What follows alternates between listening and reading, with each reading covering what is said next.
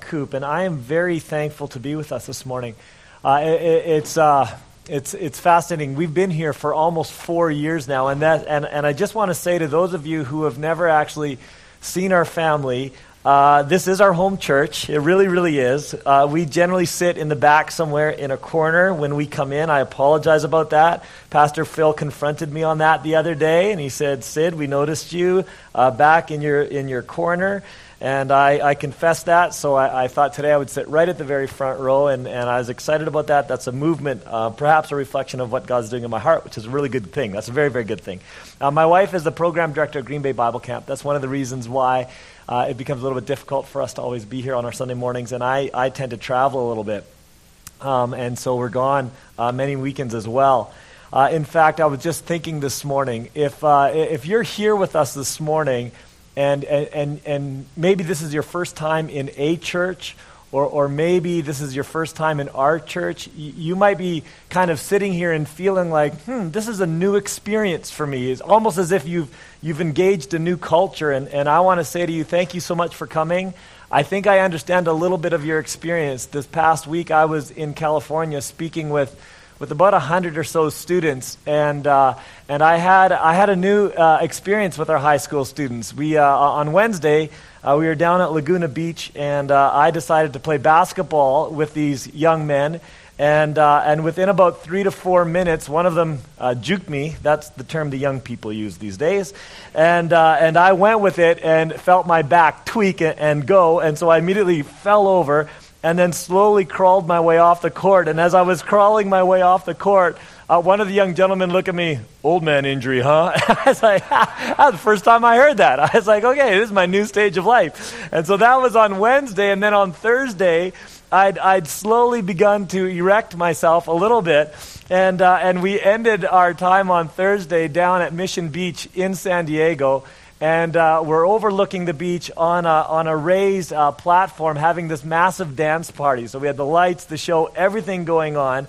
And so now, not only am I carrying an old man injury, but I'm also spending a moment reflecting on my upbringing in a Mennonite home where dancing was not a part of what we did whatsoever. I just want you to know that wasn't really our jam, if you will. And one of the young grade 10 girls comes running up to me, and she grabs my hand, and she's like, "Come on, Sid, come on." And she drags me into the middle of this dance party, and I just kind of awkwardly stood and just moved, you know? I just kind of moved, right? If you ever saw that Will Smith movie, Hitched, it's just this, right? We just keep it here and we're safe. So we kind of kept it there. We were safe. We made it through.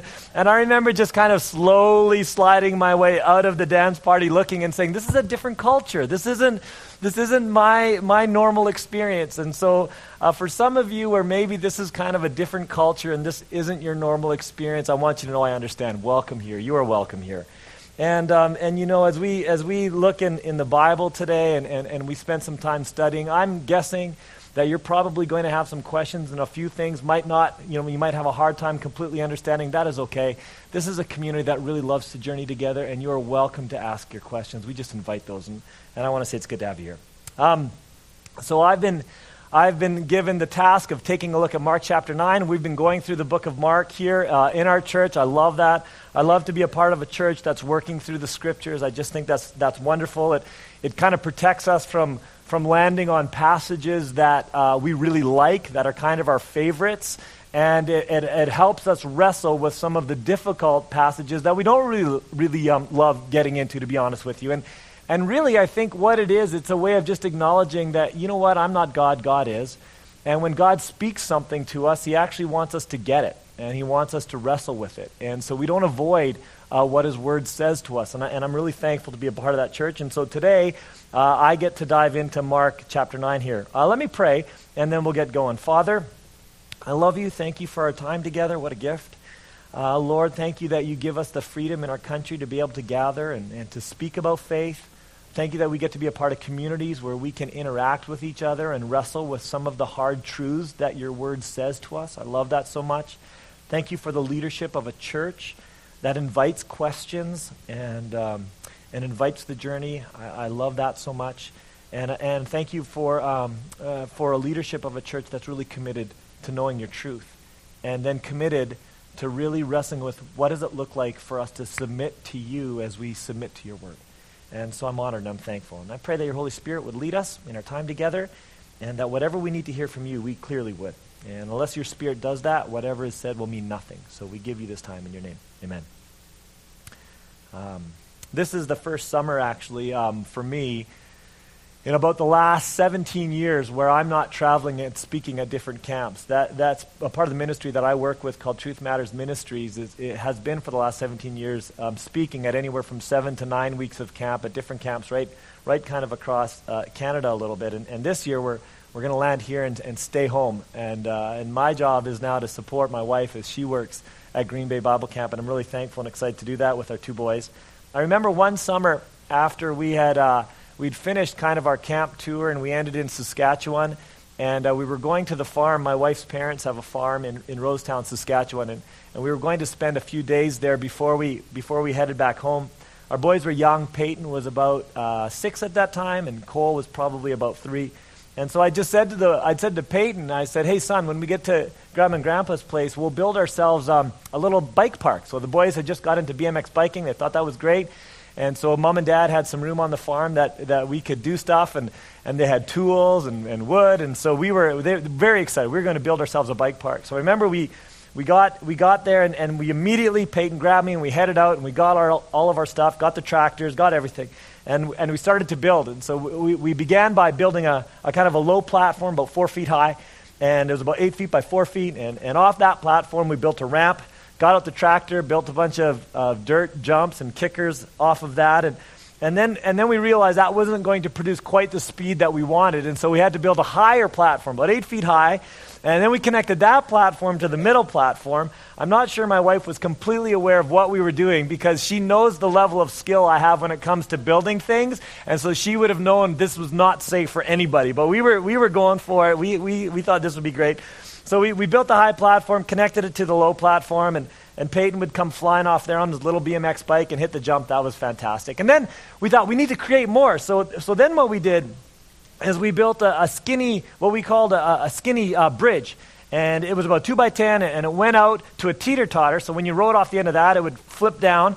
And then that transitioned to another jump that we'd built. And so Peyton could work his way across that and hit the jump. So the first time, Peyton does that, he gets on his little full-face helmet, little yellow bike, and he works his way across kind of the skinny bridge, and then he hits the teeter-totter, shoots down, and then he flies up the transition of the jump, and then boom, right off the end, and totally lands it, rides away. I'm like, yeah, way to go, celebration. I'm cheering. This is a great moment.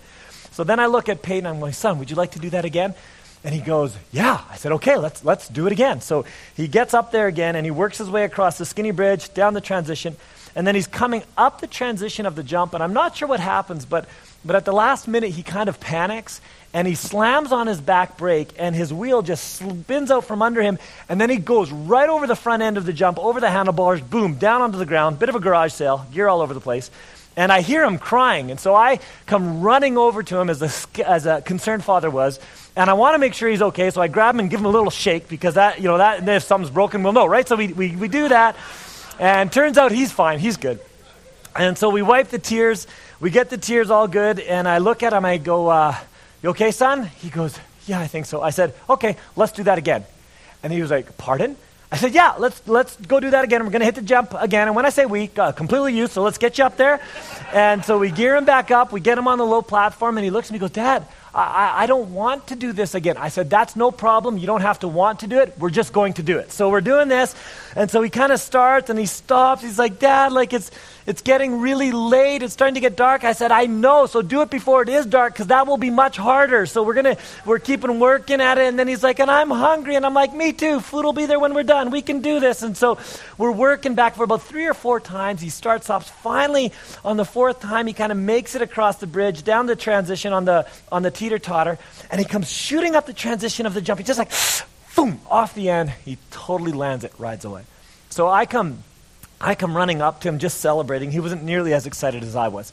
And I remember I kneeled down in front of him. And you know how you could do the lessons when your kids are like 6 years old. Now Peyton's 15. This doesn't work so well, okay? So I don't get this opportunity very much. But I thought I'd use it in the moments I had. And I remember kneeling down in front of Peyton and taking his helmet off him. And I just looked at him. I said, son. He goes, yes, Dad.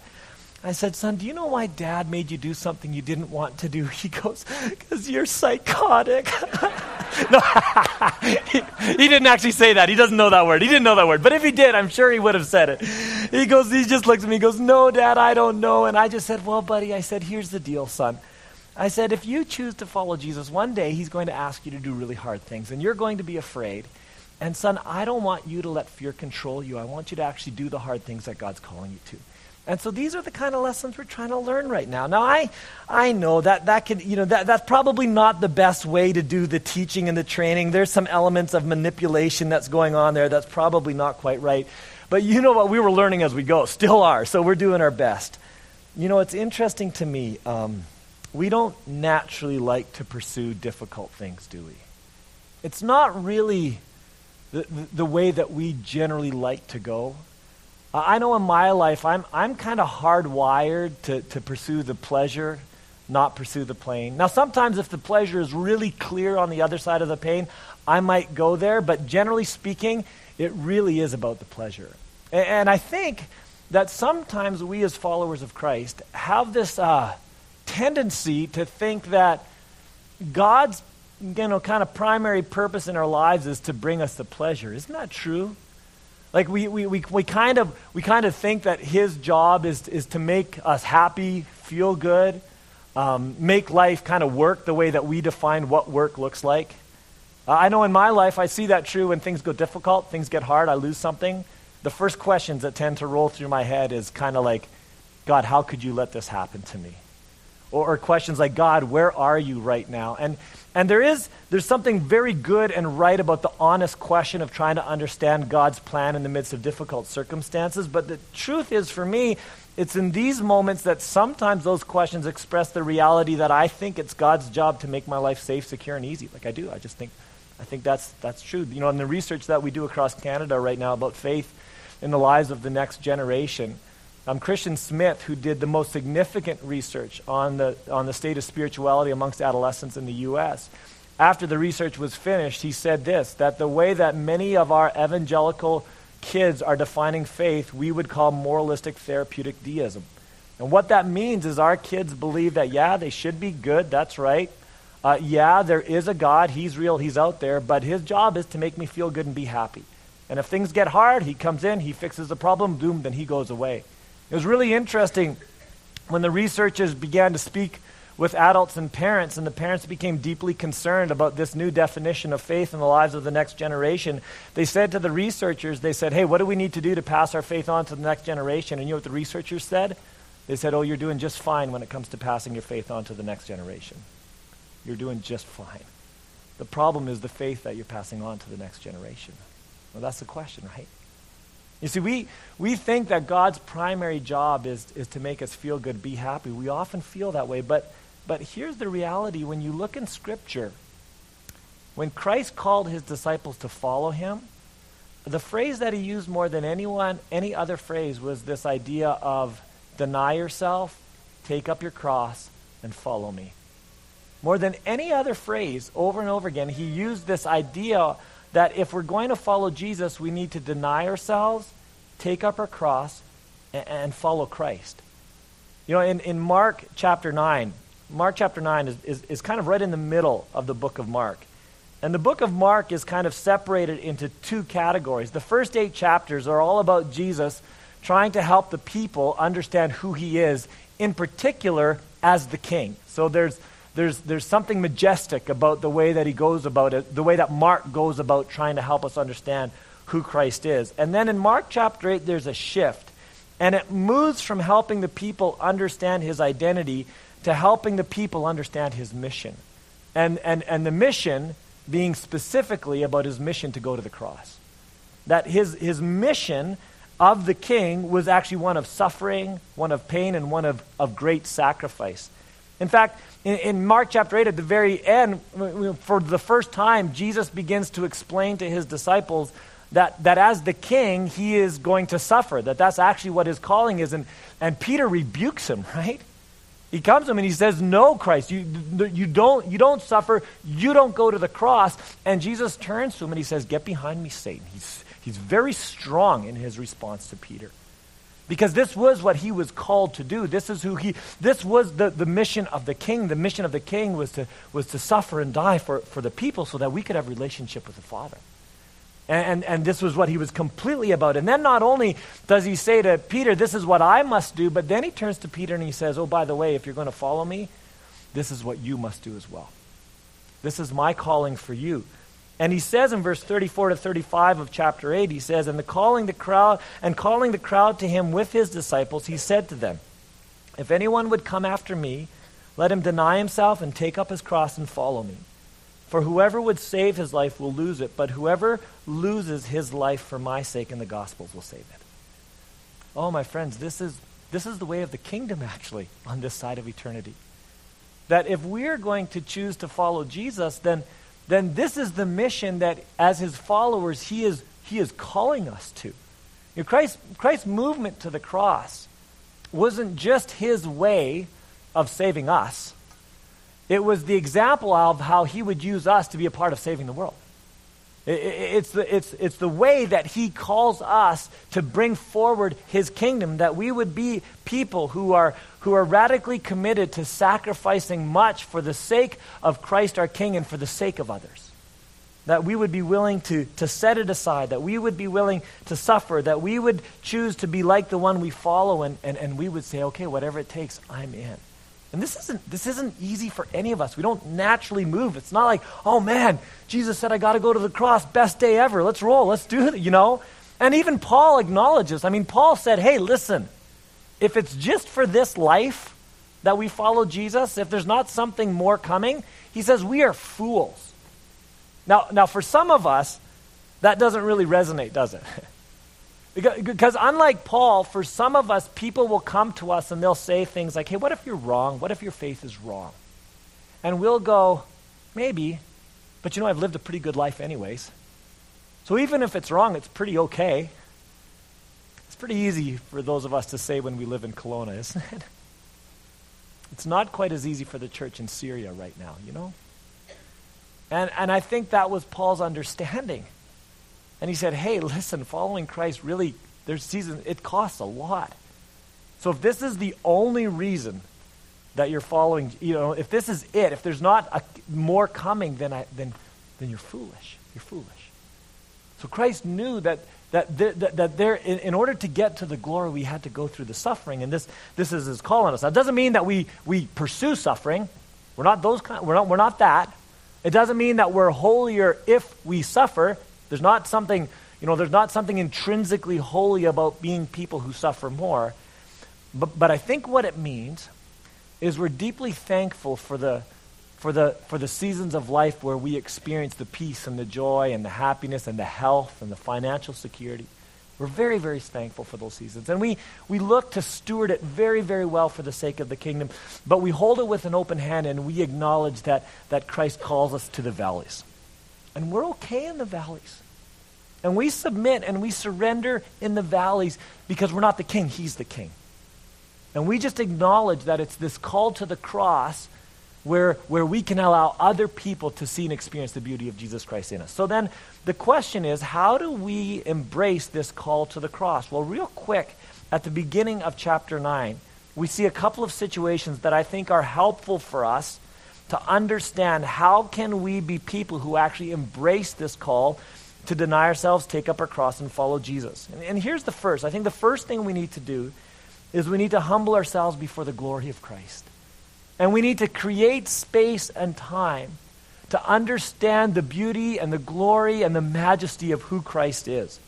And not simply understand it here, but begin to actually experience it in what we as followers of Christ would call worship, where we see Jesus as so beautiful and majestic and better than anything else, that even in the midst of tears and even in the midst of pain, we go, you are great, God, you are great, and I love you, and I'm in whatever you want, I'm in.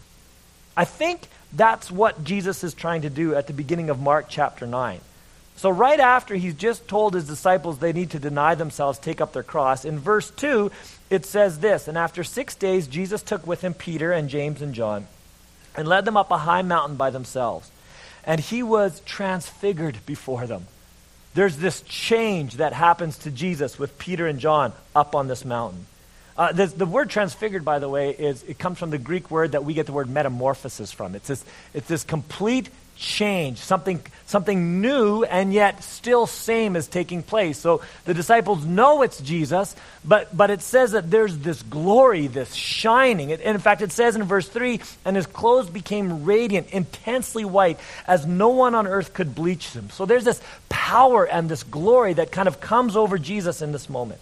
And then in verse 4 it says, and there appeared to them Elijah with Moses, and they were talking with Jesus. If you look at the account in Luke, it tells us that they were actually talking with Jesus about his journey to the cross. They were encouraging Jesus that this is the journey, we're with you, we understand it. And not only that, but I would assume in some ways they're speaking about the fulfillment of what Elijah and Moses were speaking about in the Old Testament when they talk about the coming Messiah, that this was the way of the Messiah, which, by the way, was so foreign to the ears of an Israelite in those day and age because they had assumed that their Messiah would come and set up an earthly kingdom during this time. That's the way he was going to save people. And yet Jesus said, no, it's not by my power to set up an earthly kingdom I've come to save.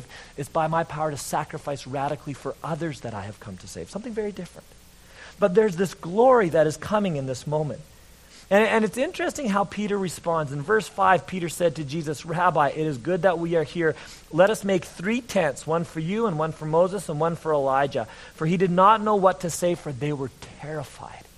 So Peter and James and John have this moment. This glory comes. They're absolutely terrified by what they're seeing. They know they're in the presence of something great. They know they're in the presence of God.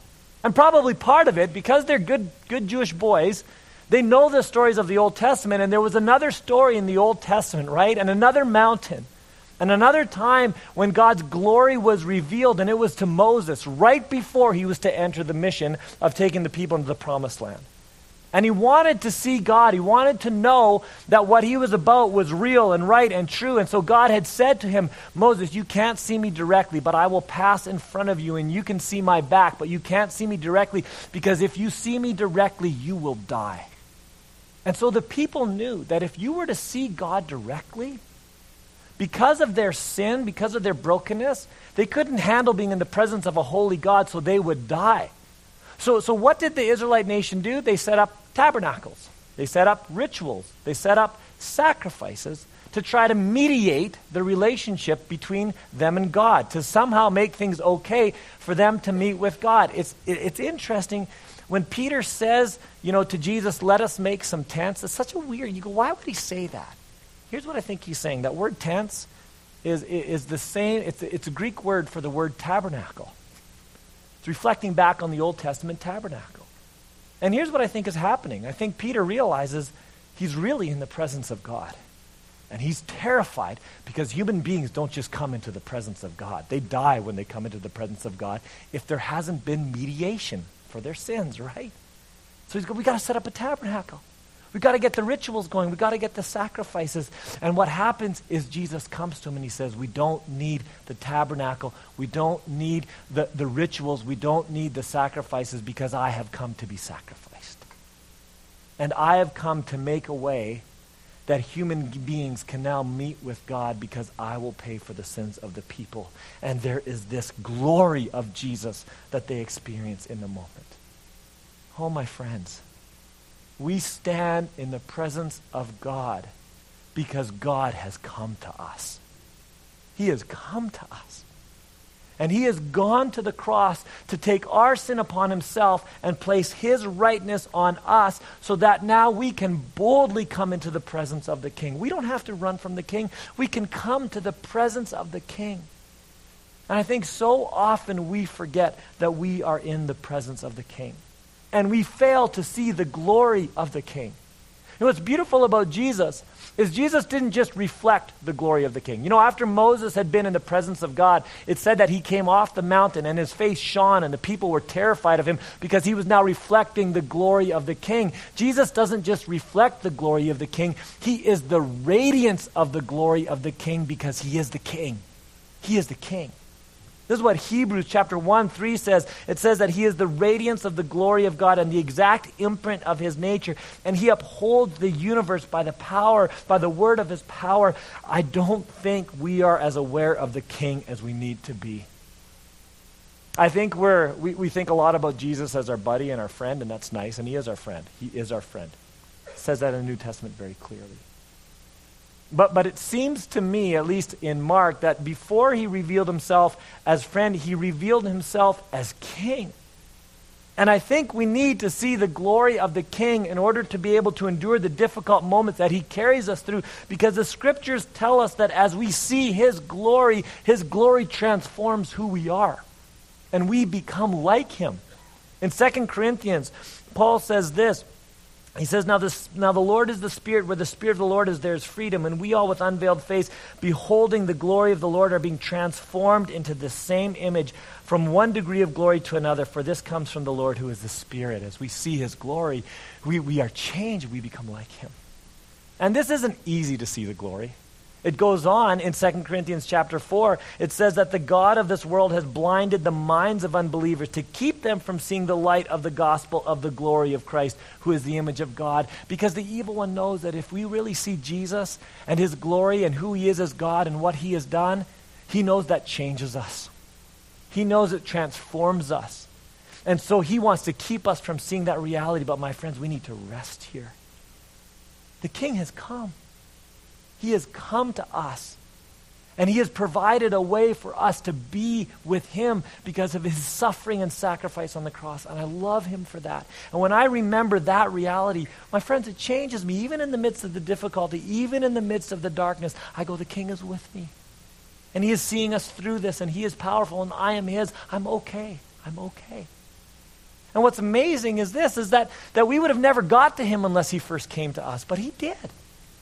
You know, when we first moved here to Kelowna, we lived in a house in Mission, and friends of ours, they support our ministry. They allowed us to be in their house for a couple of years. It's fantastic. They have a son named Brad. Brad is a really good young man. Brad, he struggles with certain things. He can't speak at all actually, and because his body was somewhat not formed well at birth, he now has steel rods down his back to help him stand up. He's good, but good guy. Really enjoy him. And one of the things that Brad really loved here in Kelowna is he loved hockey very much, so he enjoyed the Kelowna Rockets a lot. And his dad would often take him to different games or award ceremonies, so they'd go to different award ceremonies. And they were telling me of this one time. They went to an award ceremony here in town, and Jarome Iginla was actually at the award ceremony, right? And he was handing out, I don't know what kind of a banquet it was, he was handing it out, and his wife was there with him. And Brad got to meet Jarome Iginla and his wife. Really neat moment. Brad became a rabid fan of the Calgary Flames at that point. So I love that boy. In some senses, it's an act of salvation, I think, or representative of it anyways, but maybe not. That's for me. I'm from Alberta, so that's kind of my journey, right? And we've had a difficult playoff hunt. I'm not going to lie, but anyways, we'll get on. Well, I'm working on. Thanks for allowing me to process a bit. Well, I was talking to them, and about a year after Brad had met Jarome Iginla, he was walking down his street with his dad. And all of a sudden they heard this voice from across the street, and this young lady, and she starts calling out, "Hey, Brad, Brad." And she comes running across the road, and she goes, "Brad." She goes, "Brad, do you remember me?" And Brad looks at her and goes, "No." She goes, "Oh, I'm Jarome Iginla's wife. I met you at an awards ceremony about a year ago." And then she just looks at Brad and she goes, "Hey, Jerome's going to be home later this afternoon at our house that we have here, and he's going to have some friends over. Would you like to come? We'd love to have you into our home. We'd love you to come and meet the friends. It would be great to have you." And so he did. Later that afternoon, he went to his house, knocked on the door. Jarome came, opened, welcomed him in. I just thought, how amazing is that? You know, like you don't just get into that house. Do you know what I mean? Unless you're maybe like a good thief or something. Maybe then you do. But generally speaking, human beings you don't just get into that house unless he first comes and invites you in, right? Okay, that is nothing compared to the reality that the King has come and he has invited us in. And we don't get in unless he first comes to us. But that's exactly what Jesus did. He came as the King, and he has invited us in because of his work on the cross. That's his glory. And when we meditate and reflect on that, it changes us. And we go, okay, whatever you want, I'm in. Whatever you want, I'm in. So they're on the mountain, they have this moment. Now, how do we embrace the call to deny ourselves, take up our cross, and follow Christ? How do we live as Christians? First, we humble ourselves before the glory of Christ. And then second, we humble ourselves and admit our lack of faith when it comes to trusting Christ. So Mark chapter 9, verse 14, now they come off the mountaintop of experience right back into real life. Boy, wouldn't it be nice if we could live life just on the mountaintops? Wouldn't that be wonderful? you know, where everything is great. Maybe, you know, just kind of hook up one worship conference from one to the next and just keep hitting the conferences, you know. But we're actually called back to real life. We're called back to the daily grind. This is where we live out the kingdom reality most of the time. And this was the same for Jesus and his disciples. And they come down and there's an argument that's taking place between the disciples and the religious leaders. And they're having this battle and this argument. And Jesus comes to them and he says, "What are you arguing about?" And then someone from the crowd kind of interrupts him and says this, "Teacher, I brought my son to you, for he has a spirit that makes him mute. And whenever it seizes him, it throws him down, and he foams and grinds his teeth and becomes rigid. So I asked your disciples to cast it out, and they were not able. And he answered them, 'O faithless generation, how long am I to be with you? How long am I to bear with you? Bring him to me.' And they brought the boy to him, and when the spirit saw him, immediately it convulsed the boy, and he fell on the ground, and he rolled about, foaming at the mouth. And Jesus asked his father, 'How long has he been? How long has this been happening to him?' And he said, 'From childhood, and it has often cast him into the fire, into water, to destroy him.'" So here it is. Jesus come, lots of action going on, arguing, fighting. It's real again. It's life. It's difficult. It's hard. It's grinding. And then this dad comes with his son, who is being attacked by a demon. And so we know, obviously, as followers of Christ, anytime there's brokenness in our world, there's always at least three things at play. There's either A, our sinful nature that's at play, so the things we know we ought to do, we don't do, we struggle with that. Why do we do these things we shouldn't do? There's our sinful nature that's at work. There's the brokenness of our world as creation. The scripture says that our world is groaning for redemption. And so when we see earthquakes and we see tornadoes that create destruction, we know that sin has led to a brokenness in creation. And then there's an evil one that's at play, attacking and lying and accusing. And so all three of these are at play, and sometimes one more than other. And one of our prayers is, God, give us people who can discern what's at play so we know how do we respond. Do we respond to the brokenness of creation with good medicine and using the abilities and skills that God has given us there? Do we respond to the evil one by praying over that and speaking truth and doing work there? Do we respond to the brokenness of creation by creating ways to journey in the midst of the brokenness and safety? How do we respond? Well, Jesus knows, because he's God. And so in this situation, the evil one is at work. And so Jesus addresses this situation. And the man says to him, he says, "If you could you please save my son?" He goes on in verse 22, "But if you can do anything, have compassion on us and help us." And Jesus said to him, "If you can, all things are possible for one who believes." And I love how the father responds. Verse 24, he says, "Immediately the father of the child cried out and he said, 'I believe, help my unbelief.'" And Jesus steps in and he heals his child. What does the father do? He admits his unbelief. He admits his helpfulness. He admits that he doesn't have what he needs to have when it comes to faith. And that's exactly the sign of faith that Jesus needs to do his work in the moment. Isn't this beautiful? That the Father comes to him and he says, I don't have faith. Could you help my unbelief, please? Could you help me? I think so often we think that in order to engage God's kingdom and to experience Christ's work, that somehow, man, we've got to be holy. But here's the point. Christ doesn't transform the holy. He transforms the helpless. And he works in people who acknowledge their brokenness. And he works in people who acknowledge their lack of faith. And he works in people who honestly and authentically come before the Father and they say, "I don't have what it takes. Could you please help me?" And Jesus says, that is faith. He says that is the faith that changes and transforms things, because that is the faith that invites Christ to enter in and surrenders to the Father. And when we surrender to the Father, he works. You know, I think there's two things that move us to often miss Christ's work in our lives. I think the first is when we think we need to have it all together. If only I had it all together, then maybe I could experience God work. And so we work so hard to do all the right things, to have it all together, but we can never do enough because we keep making mistakes, or we do it with the wrong motive. And then we read the scriptures that say that if there's pride, that's the worst of all the sins. And man, I just did it. Look how awesome I am. There's pride. I'm the worst. I'm the least. And so we think we have to have it together to get to God, but it keeps moving us farther and farther apart. We don't have to have it together to get to God. We have to be repentant, and we have to be humble. And when we simply come to him and say, "God, I don't have it together. Could you put me together?" He goes, "That's the faith I'm looking for." That's the faith I'm looking for. And he moves in those moments. Or the second thing is we think we do have it all together. So we actually believe we do have it all together. That's kind of like the disciples here. You know, it's interesting. The disciples said that they were trying to cast the demon out, but it didn't work. And so it says in verse 28, it says, "And when he had entered the house, his disciples asked him privately, 'Why could we not cast it out?' And he said to them, 'This kind cannot be driven out by anything but prayer.'" The disciples thought they could do it without praying. They thought they could do it on their strength. And Jesus comes to them and says, "You don't have the strength. You never had the strength. That's why you pray." Because prayer is an act of acknowledging that we don't have what it takes and we need the Father to enter into the moments. My friends, this is good news for us. You know, Timothy Keller in his book, Jesus the King, says, "Through Christ, we don't need perfect righteousness, just repentant helplessness to access the presence of God." And when we come before the Father with our helplessness and we say, "Father, I don't have what it takes. I can't do this," he enters in and he begins to work in us. I love what it says in Hebrews 12:1. It says, "Let us run with endurance the race that is set before us, looking to Jesus." This idea of looking, surrendering, giving, the founder and perfecter of our faith. Did you hear that? He is the one who gives us faith.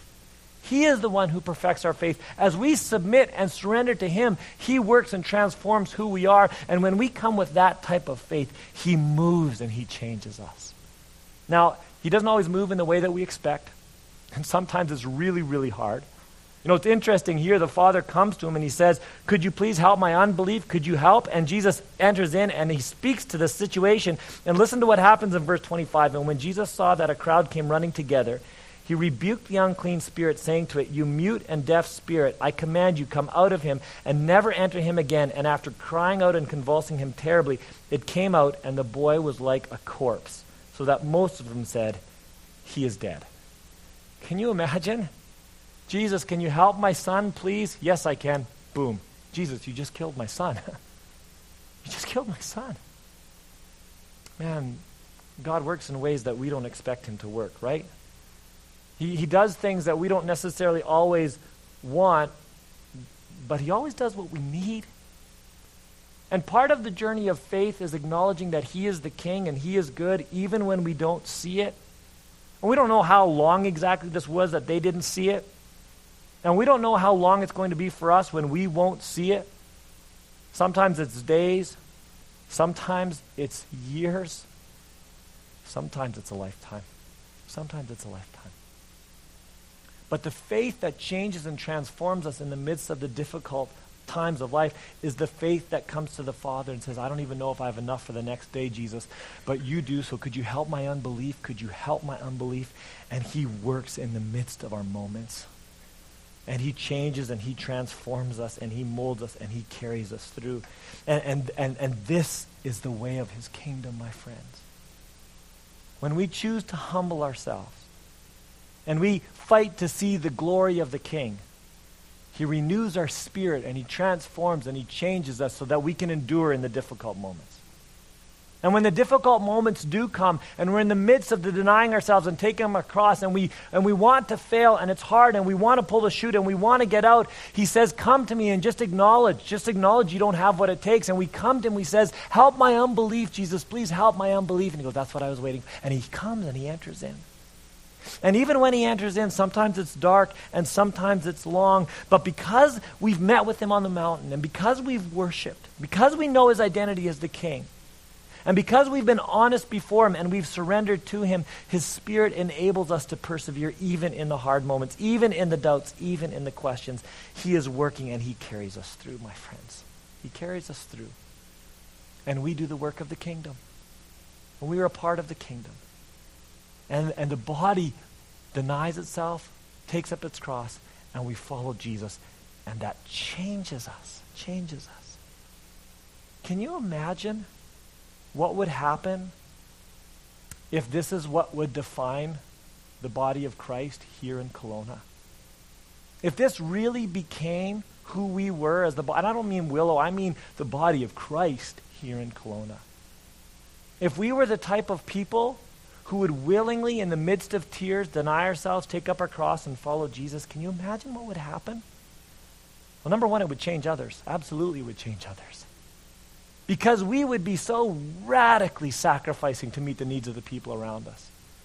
I was so thankful for our young students who were sitting here saw the video of the generations that had gone before them working to serve those across our world. Wasn't that beautiful? Wasn't that beautiful? And my prayer as I sat was that, Lord, help them to know that they are a part of a wonderful legacy of people who sacrifice for the sake of the King. How beautiful would that be? And if this would be our reality, then we would radically be meeting the needs of the people around us in such powerful ways that it would be transformative. You know, and we'd hear things, come serve, come do missions, come do these things. And instead of sitting and thinking, oh, that is so inconvenient, we would sit and think, oh, that's the way of the King. And so we would just go. You know, we would go. If we as parents would hear our kids come to us and say crazy stuff, like, you know, Mom and Dad, I think I'm maybe called to missions overseas. I think maybe that's what I'm called to. Instead of going, whoa, whoa, whoa, whoa, we just spent a lot of money on that 5 years of education, and I'm not sure missions overseas has a really good retirement plan. Instead, we would go, we will pray for you and we will support you because that's the way of the King. Hey, by the way, quick question for you. I was with my mom just a little while ago, and she said to me, she goes, man, I wish that your grandma and grandpa could see you. I said, oh, why is that, Mom? She goes, well, Grandma prayed for a lot of years that God would send one of her kids into full-time ministry. And it didn't happen, but it's with you. I think she would be really pleased. And it made me push back and go, okay, how come I haven't been praying that maybe God would send one of my kids into full-time ministry? Do we do that anymore? I wonder if maybe it's because we're not so sold on the way of the King sometimes, you know? Because it could be hard, it could be costly, it could be difficult. At least that's my struggle. I'd really like my sons to be really well off and looked after, you know. But maybe God's calling us to something different. Maybe. If we would go that way, it would begin to change our world wonderfully. Number two, it would change us, I think. I think it would really change us. Instead of assuming that the difficult moments in life are times when God's left us or is disappointed in us, signs of abandonment. Instead, maybe we would assume there are signs of the King at work in us, molding us, shaping us, carrying us, right?